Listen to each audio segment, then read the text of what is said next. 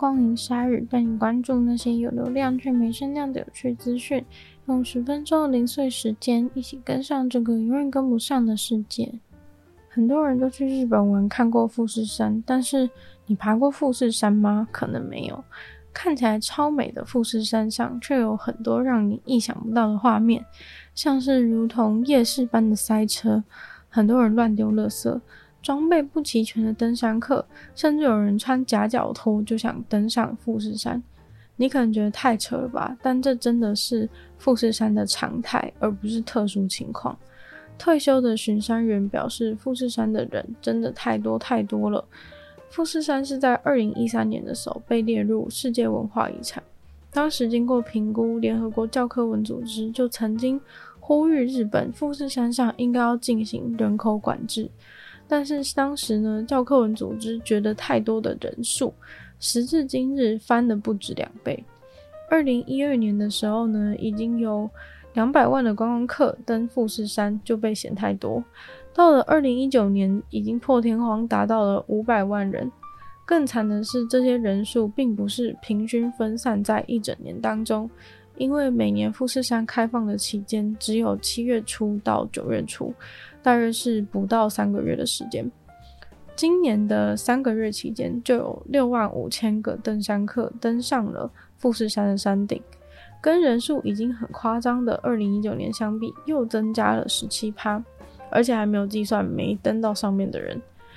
日本官员表示，可能是后疫情时代的观光热潮，但富士山这个二零二三年的观光盛况。却让富士山在被列入世界文化遗产欢庆十周年的时候，陷入了被踢出名单的危机。就是因为富士山的过度拥挤，导致环境状况非常堪忧。过度观光的可怕副作用，包含了满地的垃圾、二氧化碳的排放量增加，还有不受控的登山客。富士山这个神圣的大自然景观，已经被人家笑称人多到跟去迪士尼乐园一样。富士山总共有十个登山口，其中的五号登山口五合目，大概位在富士山的半山腰，因为比较近，所以是最热门的登山口。有九十趴的登山客，不管是搭公车、搭计程车、开电动车，从东京来都会走这边。这条路径呢，是六十年前盖的，当初就是为了方便观光客或是家庭，能够直接从半山腰开始玩。让更多人能够体会富士山的美好。现在呢，如果你从这条路上去，沿路会听到一首名为《富士山》的歌。这首歌创作于一九一一年，里面的歌词叙述的情况与如今现实形成了强烈对比。现在爬富士山根本一点登山体验都没有，跟歌曲中所叙述的完全是两回事。虽然山梨县已经禁止你自行开车上山，除非你的车是电动车，但是这却造成了更多的公车、游览车满载着观光团上来，这让山上本来就稀缺的厕所设施和医护站超过负荷。现在富士山保育基金会呼吁观光客每个人捐一千日币作为清洁费，协助他们来维护环境。但是当然很遗憾的，不是每个人都会捐。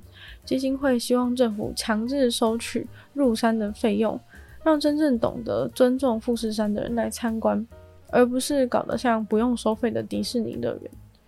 也就是如此，真正专业、懂得爱护环境的登山客反而不来了。完全没有基本常识，当成逛菜市场的观光客越来越多。有民间组织为了保护富士山，已经发起了近千次的进山活动，到富士山捡垃圾。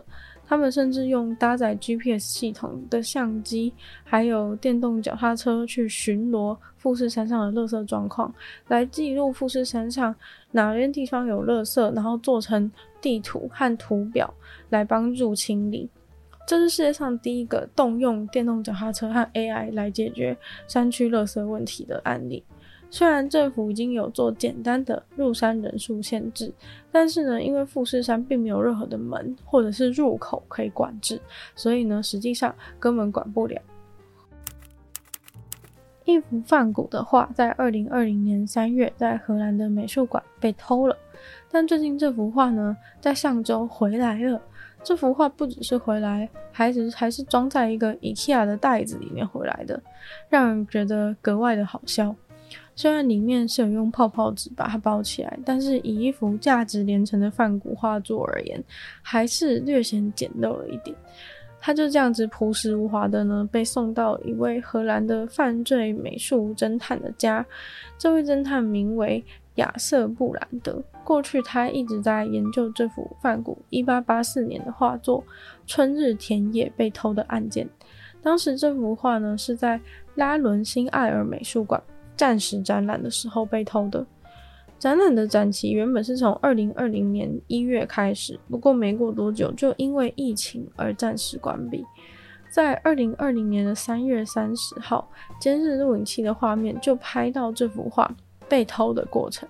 一位蒙面的男子潜入美术馆，用锤子打破两扇玻璃门闯入后，把昂贵的画夹在腋下逃之夭夭。这个案件诡异的是，和盗窃画作相关的人呢，全部都已经被抓到定罪逮捕了。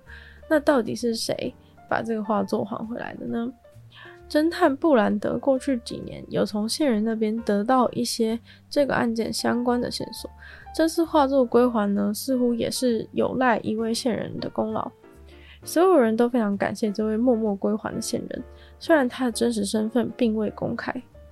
布兰德是一个很有知名度的艺术侦探，他写过书，上过电视。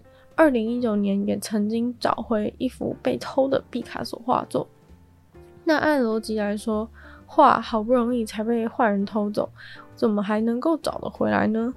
原因竟然是因为这幅画其实已经失去了价值，因为偷画的人已经被逮捕定罪了，所以任何持有这幅画的人都将面临持有赃户的风险。可能会被罚几百万，所以线人才有机会辗转透过一些黑暗的管道把画作拿回来。当然呢，能够把画拿回来是很高兴，但是在离开美术馆这段期间，这幅名画也是受尽了风霜。目前并不知道在消失的期间画作流浪到哪里去，还得要好好的修复才能够再拿出来展览。新加坡吃饭贵不贵？我不确定。但是有一位日本观光客在新加坡的餐厅看到结账账单要一千块美金的时候，气到直接叫警察来处理，说他完全没有被事先告知说这顿饭会有这么的昂贵。他被很削的餐厅是一间叫做海鲜天堂的海产店。他到结账的时候才知道，他点的其中一道菜辣螃蟹要价六百八十块美元。五十岁的日本观光客告诉记者说：“是店员一直推销他那道菜，说在新加坡和马来西亚非常有名。但是呢，这道菜使用的食材呢，竟然是阿拉斯加霸王蟹，它的市价大概是每一百公克二十块美金。赖螃蟹呢，其实根本不是用这种阿拉斯加霸王蟹来煮的，通常呢，在当地是用泥蟹煮的。”店员呢跟他说，价钱是二十块美金，殊不知他说的二十块是一百公克就要二十块，所以一整盘呢就变成了六百八十块美金。但是餐厅表示，他们有拿整只螃蟹给他看，跟他说是要吃吃这这一只啊，所以并不是没有告知说是要吃一整只螃蟹。观光客则表示，他不知道整只那么大的螃蟹都是要给他们这一桌四个人吃的，以为说可能是这一只的一部分。结果最后上桌的时候，有三大盘的螃蟹，加上一大堆其他的餐点，很明显根本不是一般人能够吃完的分量。看来餐厅呢，非常有可能是有意的坑钱。一只熊导致了美国佛罗里达的迪士尼乐园必须暂时关闭。那只熊最后是没有意外的被捕获带走了。虽然遇到熊的情况，最好应该是要给熊一点空间，让它自己晃一晃，无聊了就会自行离开。但是因为迪士尼乐园内人口密度实在过高，担心熊在里面乱晃会引发其他观光客的危险，所以只好紧急关闭各个设施。园方赶快在这个期间把园区内的熊给找出来。这只闯入迪士尼魔法王国的熊呢，是一只成年的母熊。在星期一早上十一点十七分，十几个游乐设施都暂时关闭。相关人员抓到熊以后呢，就赶快把熊送出迪士尼乐园，送到比较近的一个奥卡拉国家森林游乐区的附近。今天的鲨鱼就到这边结束了，再次感谢订阅赞助的会员五城大龄男子、郑雨老毛、黑五仔还有 ZZ，就像其他人局制裁创作朋友在下方找到配上的连结。还有如果喜欢这期节目的话，记得多分享出去，更多人知道。或在 Apple Podcast 帮我留星星、写下评论，对节目的成长还有帮助。那如果喜欢我的话呢，希望大家可以去收听我的另外两个 Podcast，其中一个是女友的纯粹伪性批判，里面时间更长，主题性内容；另外一个是听说动物，当然就跟大家分享动物的知识。就希望鲨鱼一直在每周二四跟大家相见。那么下次见喽，拜拜。